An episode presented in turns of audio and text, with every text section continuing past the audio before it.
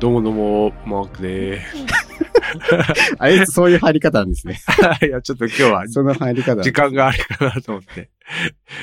あの、今日久々に岡野さんをはい。お久しぶりです。迎えて、迎えてっていうか、はい収録しております。はいお久しぶりです。お久しぶりです。岡野です。はい。あげましておめでとうございますですね。はい。あ、あげましておめでとうございます。確かに。そんなぶりっすね。もう2月も真ん中ぐらいに来てますけど。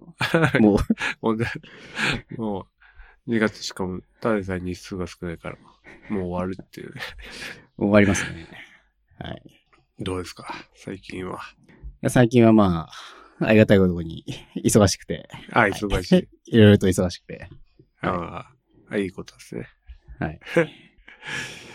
はいいやプライベートの方は、いや、まあまあまあ、そっちもいい感じに忙しい。忙しいですね。ああ、でも充実してるってことじゃないですか。はい。そうですね。はい。ありがたいことに。はい。ちょっとね、私今日、ネタが全く、昨日、先週の今日でね、全くね、インプットできてないんで、そうですね。あ、はいありますか？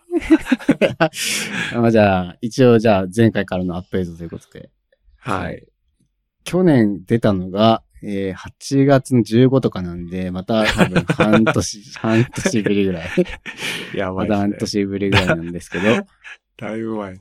やその時に、あの、あの、洗濯機が、あの、ドラム式の洗濯機の扉が壊れて、あの、ガムテープで扉をくっつけていれば、あの、動くという話をしたと思うんですが、うん。あの、まあ、さすがにそれだともう辛いなっていうことで、はい。その後、ちゃんと、あの、買いに行きまして、はいはいはい。で、あの、で、買ったのが多分9月の後半とかだったんですよね。で、あの、ドラム式洗濯機で乾燥付きじゃなかったんで、まあ、乾燥付きのやつに変えようってことで、まあ、うん乾燥付き機能のやつ買ったんですけど、あの、はいちょうど時期が、あの、新製品が発売する時期と思いっきり被っちゃって、うん。で、その、旧型がもう世の中に出回ってないっていう最悪な時あに、買ってしまう在庫がそうそうそうそう。で、その時ってもう、もう、新型ってもう、まあ、あっちが、あっち側ももうあんまり値下げするつもりないんで、まあね、まあ出した30ばっ、か30、そうそう、30何万とか。結構お高いやつを、はい、行きましたね。買いました。はい。で、これからまあちょっと、あの、悪い話をするんで、あえてメーカーは出せないんですけど、あの、で、買いましたと。はい。で、まあ、乾燥付きって初めてだったんで、うん。あの、すごい感動したんですよね。あの、今までず、じ、自分で こしてたんで、うん。あの、こんな世世の中に楽なものがあるのかと。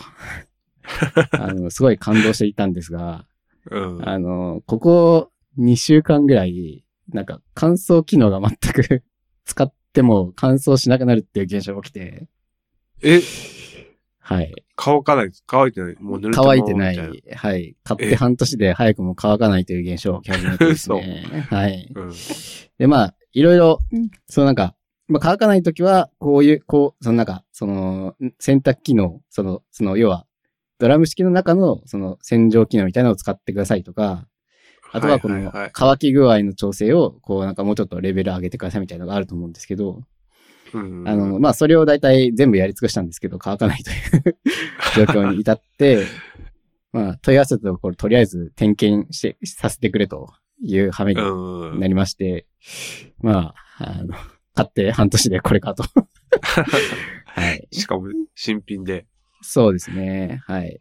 うわもしかしたら初期ロットガチャがあったのかもしれない。初期ロットガチャがあったのか、あとはちょっとメーカーはやっぱ伏せるんですけど、そのメーカーちょっと今回、ちょっと攻めた設計をしたみたいで、あなんかそれがワンチャン影響しているんじゃないかなという。いやその詳細に触れるとどのメーカーか分かっちゃうんで、相手言わないんですけど、なちょっと、るほどね。あの、今回、あの、お初系だったんで、はい。あの、そう、お初系で、でもそれがあるからこそ、こうなんか、その手入れとかがあんまりしなくていいっていうのが売りだったんですけど、あやっぱね、あの、手入れしなくていい系の売りは、あの、手入れしなくちゃいけないっていう、本当は、っていうことなんじゃないかなと。あのいつもの倍かかるそうそうそうそうそう手入れしないからこそ、あの、デメリットがあるっていうのはなんか分かってきました。はい。いや、でも半年はなかなかっすね。いやー、でもね、半年は結構、なかなかですね。う。。うんいやー、あれですよね。全く乾燥しないですか？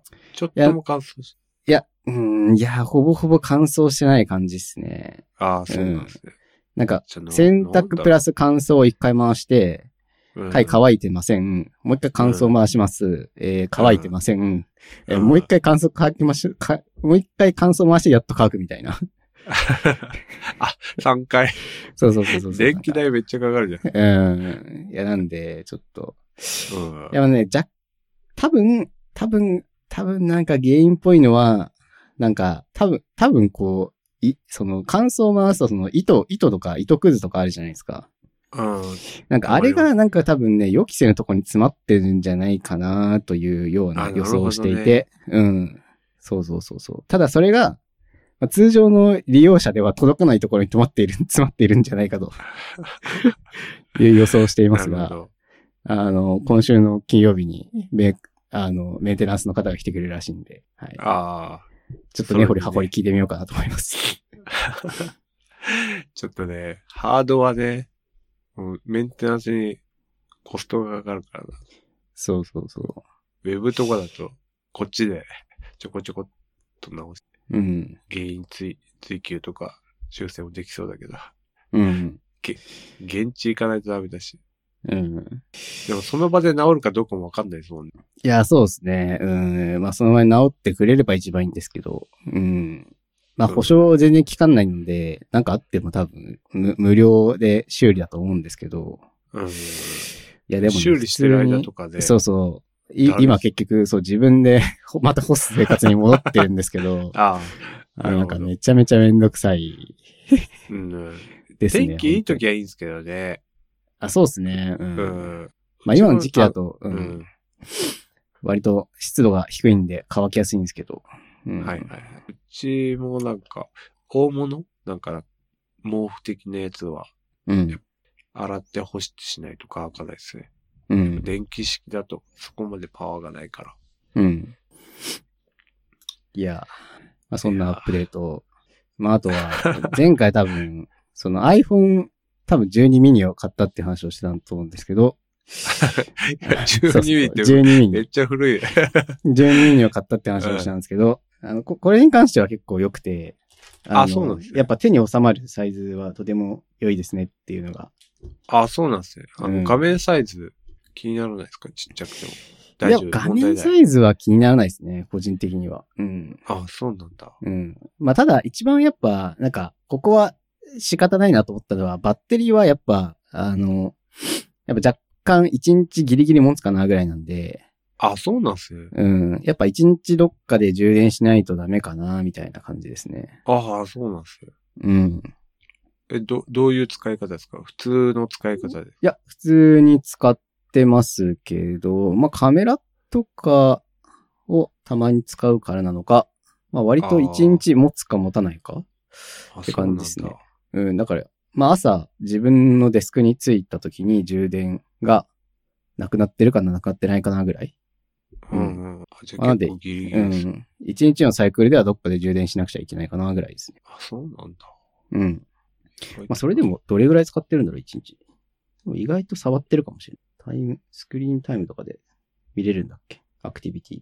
でも一日平均2時間ぐらいですね。あ、でもそんなもんなんですね。うん、2時間ぐらい触ってて、まあ、持つか持たないかっていう感じですかね。うん。まあ、それで言うと2時間で持たなくなるのか。若干微妙な気もするけど。うん。うん。あでも2時間つってますけど、裏で多分バックグラウンドでこれ聞いてるときはカウントされてないんじゃないかうんうんうん。な。うん。どういうカウントしまあ、なんで、あのーいい感じのものなんで、もしあの iPhone を買い替えることを検討している方がいたら、あの、12, 12 12ミニ。買えるんすか？あ、もう買えるかまだ。まだ買えるんじゃないですか？わかんない。あ、いや、SE とかありますけど、12そうっすねミリ買えるか？12ミニを検討してみてください。積極で、まあ安いっていうのはありますそうですね。うん。よ。うん。で、なんかまあ、ハードな使いゲームとか YouTube とかなんかいろいろしないんだったらまあ、十分ってこ十分ですね。うん。と。うん。そこは問題ないうん。そこは問題ない。と。で、前回話したのでと、デスクを買い替えた。ああ、デスクはね、知ってますデスクはめちゃめちゃいい感じですね。はい。あ、本当ですね。デスクはいい感じです。あ、どういう感じになってるかっていうと、これちょうど去年のうち、会社でああった、なんか、自分のリモートデスク環境どどう、どうなりましょうみたいな紹介のとこに僕載せたんですけど、あそんなのあったんですね。はい。今、ミーツで URL 送ったんですけど、それのね半分、半分、は真ん中ぐらいか。真ん中よりちょっと下ぐらいに映ってるんですけど、画面ボンって置いてあるやつですね。あ、これか。あ、めっちゃでかい。いや、っていうか、画面めっちゃでかいですね。あ、そうだだ。これ何インチ、何インチって話だ49、49です。40 やばいな、これ。これどうなんですか？これはめちゃめちゃいいですね。うん。こああ、れはめちゃめちゃ快適です。1画面しか使ってないですね。と、あとノート PC か。そうそうそうそあは。やっぱこれぐらいのシンプルがいいっすよね。う。うん。これぐらいが一番、ただなんか、うん。僕ずっとディディスプレイなしで仕事してたからなんですけど、置き始めると、うんいや、もう一枚欲しいなってなる。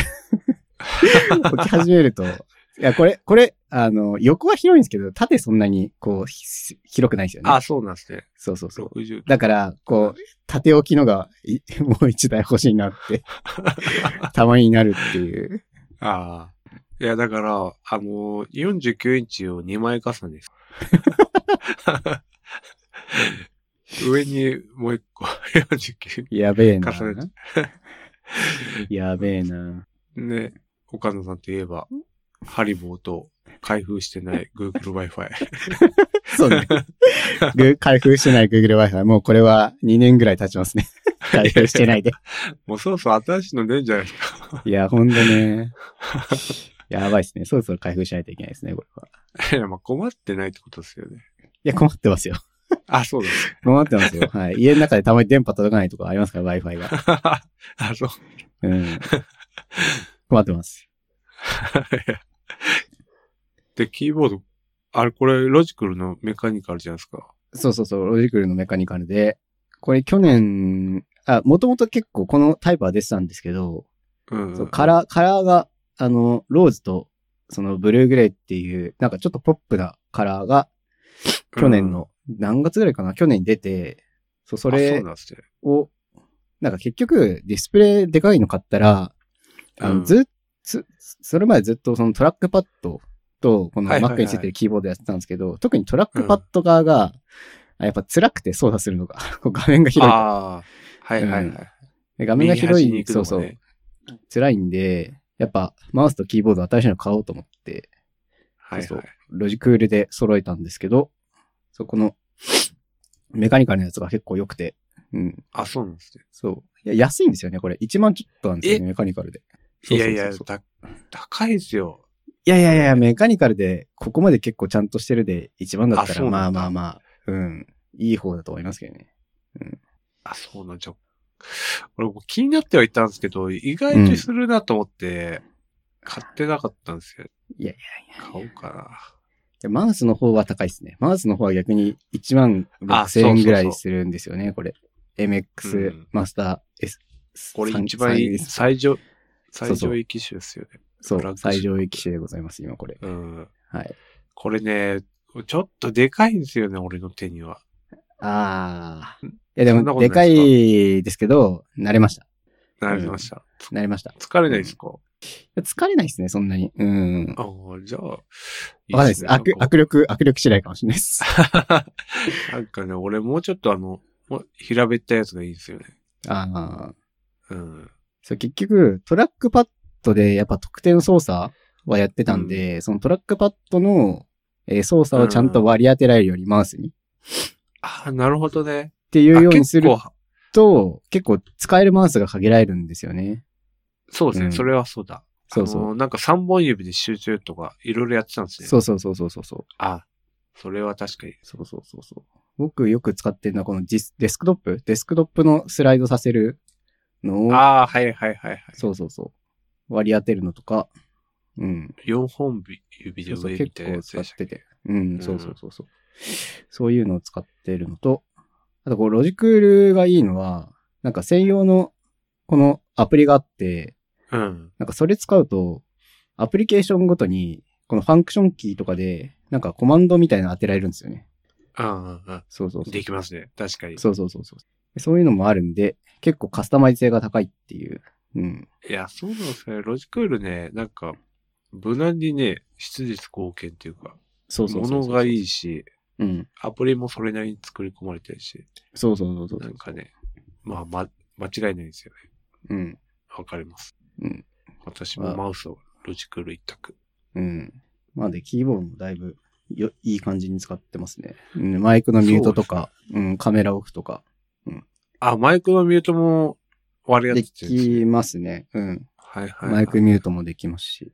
あとなんか Slack、そのアプリケーションごとにファンクションうんコマンドをカスタマイズできるんで、うなんか Slack とかでよく 使う絵文字とかをファンクションに当て、当てておいて、あのそこ、そこを押すと、あの、すぐに絵文字がその絵文字がる出る。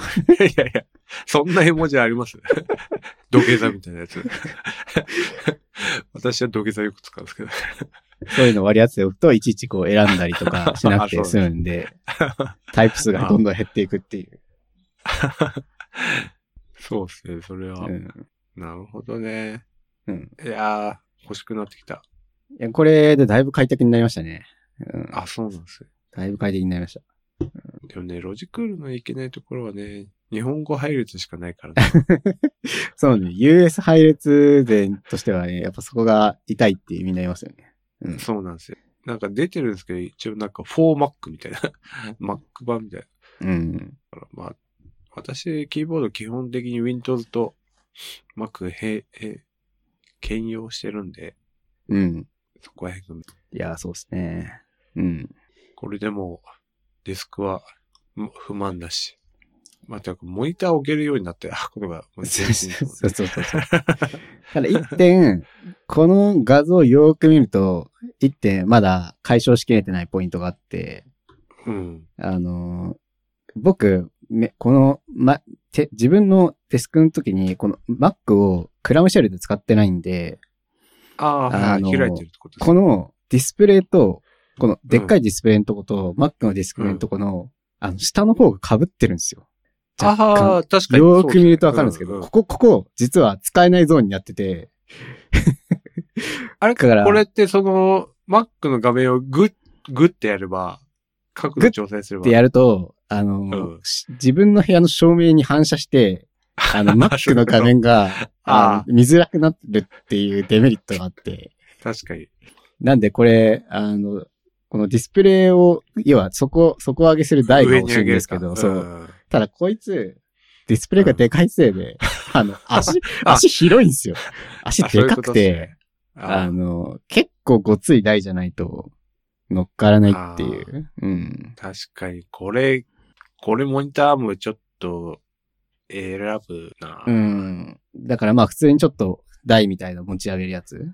うん。うん。なんで、ジャジャンプジャンプ、やっぱジャンプ買うかしかないかなとか思ったりとか、なんかワンチャン、その MacBook の MacBook のあの箱って頑丈じゃないですか。あ、あの、MacBook 入ってる箱。に。うん。あれの、あれで、あのあれで乗っかるんですよ。乗っかるんですけど、逆にあれ、あの、幅がでかくて、うん。あの、それやっちゃうと、あの、逆にこのデスクに Mac を置いてキーボードを置くっていうスペースが なくなっちゃって、ああ、なるほちょどね。っといい感じのね、サイズのやつがまだ見つかってないんですよね。もう Google Wi-Fi の箱。あ、ちょっと不安定か。ちょっと不安定ですね。なんて、やっぱジャンプ買うしかないかなっていう。うんいや、そうっすね。ジャンプ2週分ぐらい買わないと。ジャンプとサンデーでいいんですよ、そしたら。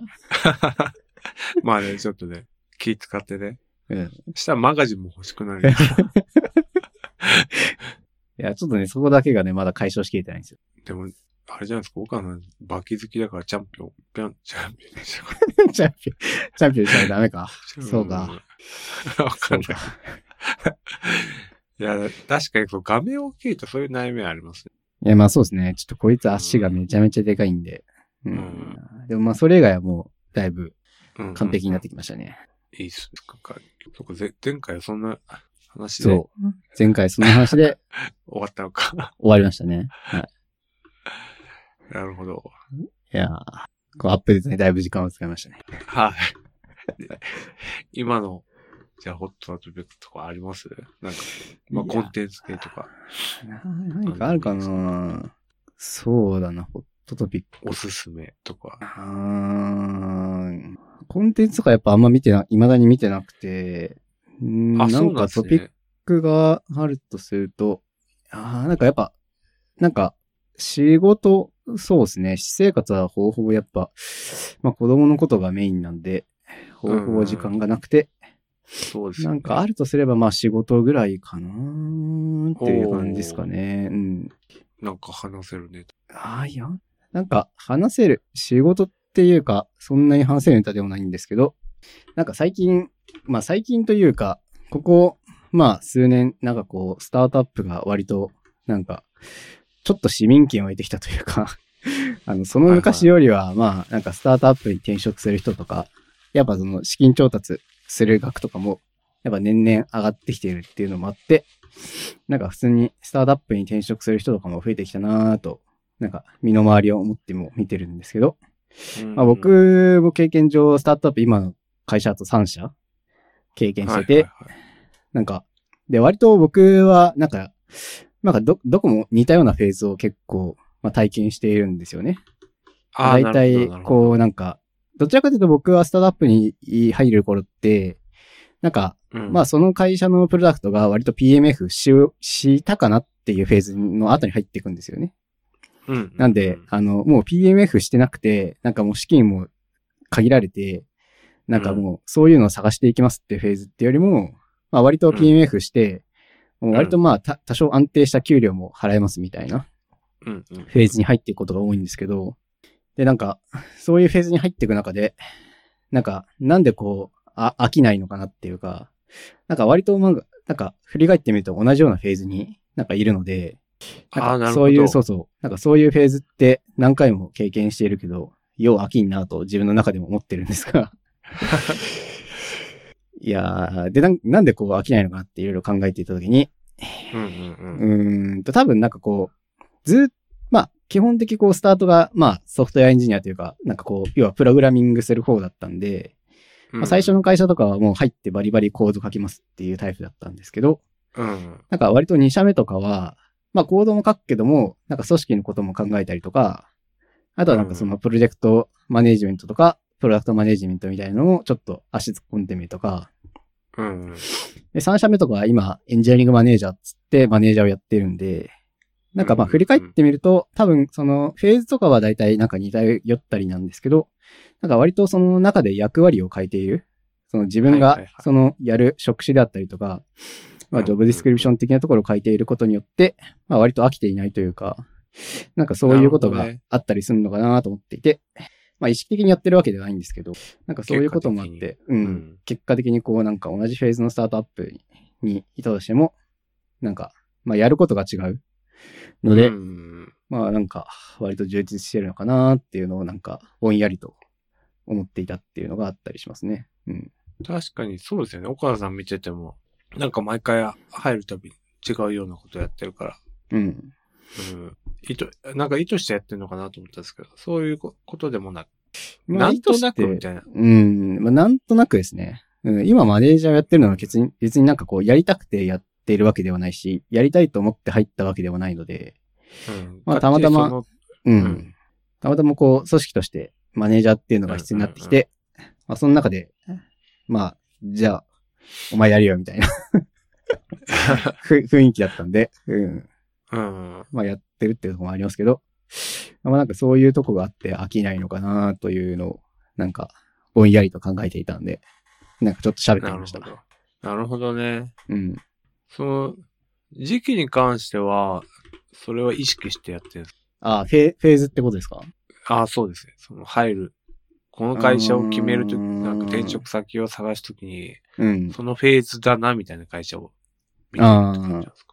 まあ、それはどうなんですかね。ただ、なんか、やっぱ、その、PMF してないところとか、その、まだこの資金調達として、まあ、その、ポテンシャルみたいなのあると思うんですよね、すごい。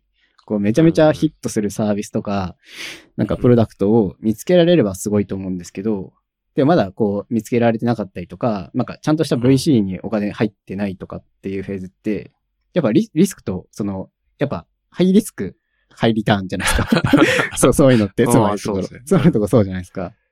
なんか、そこはなんかやっぱ自分なりには、なんかまだ、こう、手が触れられない場所な感じがしていて、どちらかというと、なんかローリスク、ローリターンみたいな ところに、あ僕はなんか性格じ性格上行きがちだなって思いますね。うん。うんうん。なんかもう割とみんな、こう使い始めていたりとか、まあ割とその会社の名前を、そのスタートアップの業界の人たちは知り始めてるとか、はいはい。なんかそういうところになってきてるフェーズに入ることがやっぱ多いかなと思いますね。うん。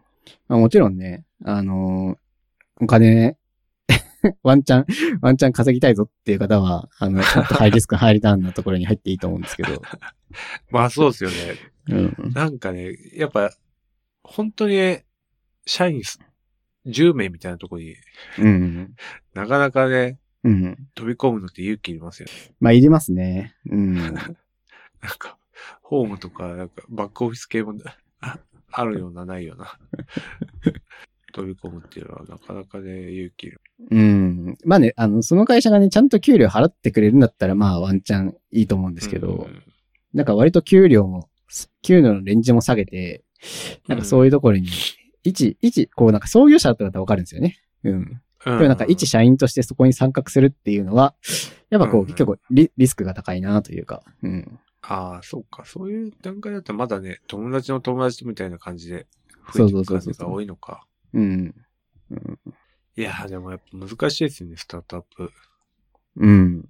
ポテンシャルっていうか、どこが 化けるっていうか、いや、まあそうですね。時代の潮流に乗るかみたいな。あります。まあ、かといってね、大手のメーカー系も、なんか自自分はあんまりそういうイメージ、うん。そういう行きたいとかあったりします？メーカーとかなんかビッグテックっていうか、 GAFA 的な？とか。いやー。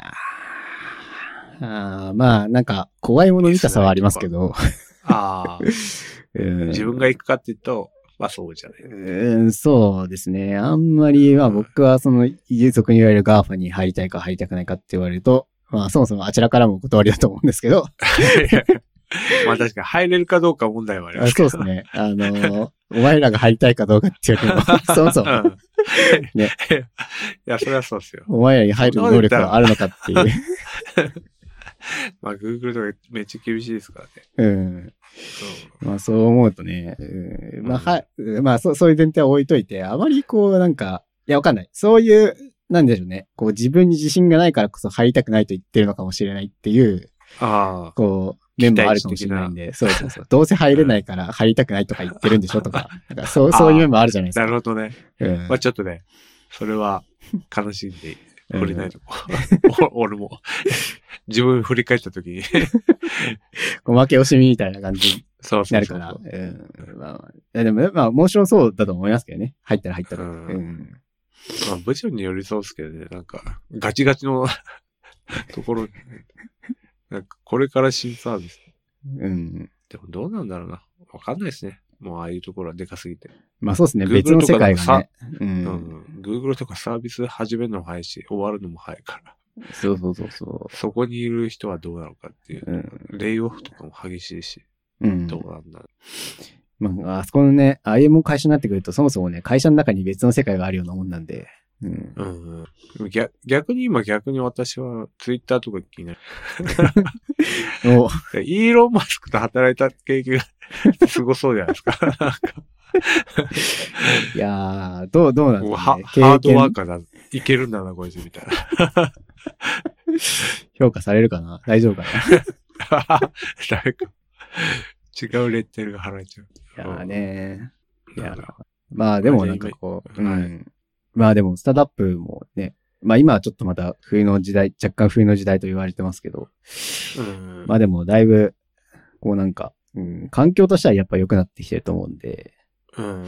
なんか、まあ、もしこうなんか転職に迷ってる人がいたら、ぜひとも一回 受けてみてもいいんじゃないかなっていう。うん、ああ、ナチュラルに。ナチュラルに受けてみてもいいんじゃないかなっていう。うんまあただ、なんかこう、あまりこう、なんか伸びないと、伸びそうにないなっていうところに、なんか長く居続けるのは、なんか逆に良くないと思っていて、こうなんか海外のスタートアップとかってよく言われるんですけども、3年とか2年とかいると、すぐ転職しちゃうとか言われるんですけど、うんやっぱなんかそれぐらいのスピード感が大事なんですよね、多分。本当に。うん。うんなるほど。なんかそれぐらいのスピード感で、まあ事業としてもそうだし、自分としてもこうなんかスピードアップ、スキルアップ、スピードアップしていって、なんか大体まあそれぐらいで、まあエグジットする会社もあれば、まあそこら辺で見えてくると思うんですよね。あ、なんかこの会社もうなんかエグジットしねえなとか、うんうんうんまあ大体分かってくるんで、結構なんか僕的にはその3年とか2年とか、なんかそういうスパンで、なんか区切りをつけて、こうまだいるのかいないのかっていうのは、なんかこう、やっぱシビアに見ることがあるなと思いますね、スタートアップにいると。ああ、うんなんかその、節目で自問自答してるんですよ。なんか、うん。やってるんですよ。うん。そうですね。まあありがたいことに僕が経験してきた2社は、あの、上場しているので、多分成功した方のスタートアップだと思うんですけど、うん。うんまうん。あそれでも、なんか、上場ってあくまでゴールなん、ゴゴゴールというか、まあ一つのこう、なんか目標地点でしかないので、なんか結局その後ね、伸びるか伸びないかっていうのが大事なんで、なんかこう、上場したからいいっていうわけでもないなって思ったりはしますね。はいはい。うんいやー、しっかりしてますね。いやー、いやなんか、そう、そうですね。ここ最近やっぱなんかそういうニュースとか、なんかそういう話題が、うんスタートアップ業界には結構、うん、流れてきているので、あの、やっぱそうやってちゃんと考えた方がいいよなっ思っているっていう感じですね。ほど。それは昔からですか？なんか、なんか社会、転職を経て、まあなんかこれぐらいのうん。スパンで、でなかなかやっぱあの、見切りって難しいじゃないですか。その考えた時に、うん、じゃあ将来戦まだ残ってやろうかとか、うん、そう。じゃあ残ってまだやれることやろうかみたいな。うん。のって、そのジャッジって、なかなか若い時判断つけづらくないですか、まあ判断なんは、うん。いつ頃そう思ったのかなみたい判断は難しいですね、確かに。ううんん。まあ、最初の、その、僕はスタートアップの入り口って、大変ありがたいことに、あの、メルカリっていう 有名な会社、あの、何もその当時考えなくて入って、あの、マークさんとか菅井さんとかに、よう入ったなと言われた、あの会社な、いやいや。あの会社なんですけど、あの、その会社の時はそんなに考えてはいなかったけど、でもやっぱその、その当時、ユニコーンとすごいもてはやされて、まうんあ確かに実力があったんで、もてはやされるっていうあれ 言い方はあるかもしれないですけど、すごい盛り上がって、やっぱこの、スタートアップ、もの、スタートアップ物語というか、な。その、やっぱ1ページを刻んでるわけじゃないですか。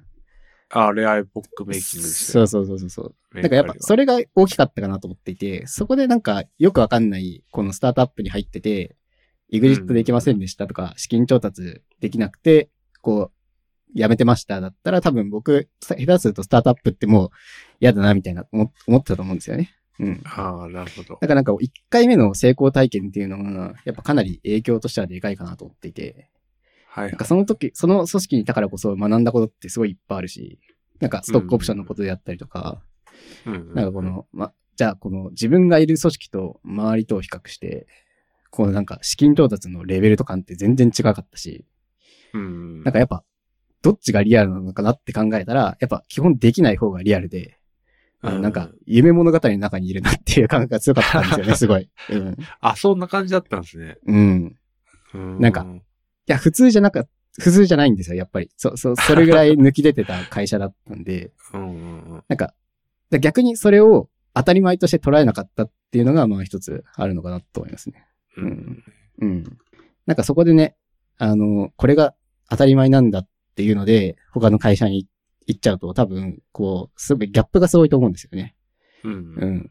なんでこの会社、しこんなに資金調達ができないんだとか、なんでこんなに GMA が少ないんだとか、なんかそう思っちゃうと思うんですけど、いや、いや、それが当たり前だよっていうことを、に、こう、き気づいたというか、そそう考えたんですよね。どっちかというと。うん。うん。こっちが当たり前だなっていうか、うん。ってなった時には、なんかその、ちゃんとそういう業界の知識を得れないと、なんかそういう組織とか、そういうスタートアップっていう業界にも入れないなと思ったんで、そういう面はありますね。うん。じゃあそこで結構いろいろ変わったんですね。いや、そうですね。うん。人生の。う。。うんで、ある意味、いい、ある意味、分岐で間違ってれば、僕は、あの、やべえやつになってたかもしれないっていう。めちゃくちゃ、なんか、うんスタートアップをジョブホップしてるみたいな感じそうそう。ジョブホップしてるか、なんか、うんこう、なんかユニコーンもつけねえなんてスタートアップはクズだみたいな、そういうなんかやべえやつになっていたかもしれないんですけど、ダークサイドに。う んこうなんかうん、過去の、過去の、過去の会社のなんかこう記念物語だけを言い続けるみたいなやべえやつになってたかもしれないんですけど。なるほどね。あの時はすごかったおじさんです。そうそうそうそうそうそうそう。そうそうそうそう。うん。だからまあ、い今の会社とかでもやっぱ聞かれるんですよね。あの、その、その当時どうどうだったんですか？とか、その、うん。あの、メルカリではなどうやってたんですか？って聞かれるんですけど、あの、うんまず枕言葉で言うのは、あの、あの会社は普通じゃないんでっていう、あ、そうなんだ。うん。前例を真似たところで多分ダメ、ダメだと思うんですけどっていう、こう、まあ、あの、注釈を入れた上で基本的に喋ってますね。うん。あんまり参考になりませんよっていう。ポテンシャルとか時代の雰囲気というか流れとかも、いろいろ合わさってすごく。そうそうそうそうそう。なるほど。いや、まあ羨ましいですね。そんな世界を 味わえて。いやいやいやいや、でも、マークさんも、いつか、スタートアップに 足をいや、もう。ふ踏み入れる際には、あの、相談していただければ、わかる。私はちょっと年賀状で一発あって。年賀状で、年賀状でスタートアップを。うん いやはい。そんなとこですかね。そういうとこですかね。はい。はい。では、夜勤 FM、夜勤 FM ファンクラブを運営しています。ノートのサークル機能を使って運営します。定期的に100円を払っていただければ、メンバー限定エピソード、メンバー限定 Slack チャンネルにご招待します。よろしかったらどうぞ。はーい。はい。じゃあ、バイチャッありがとうございました。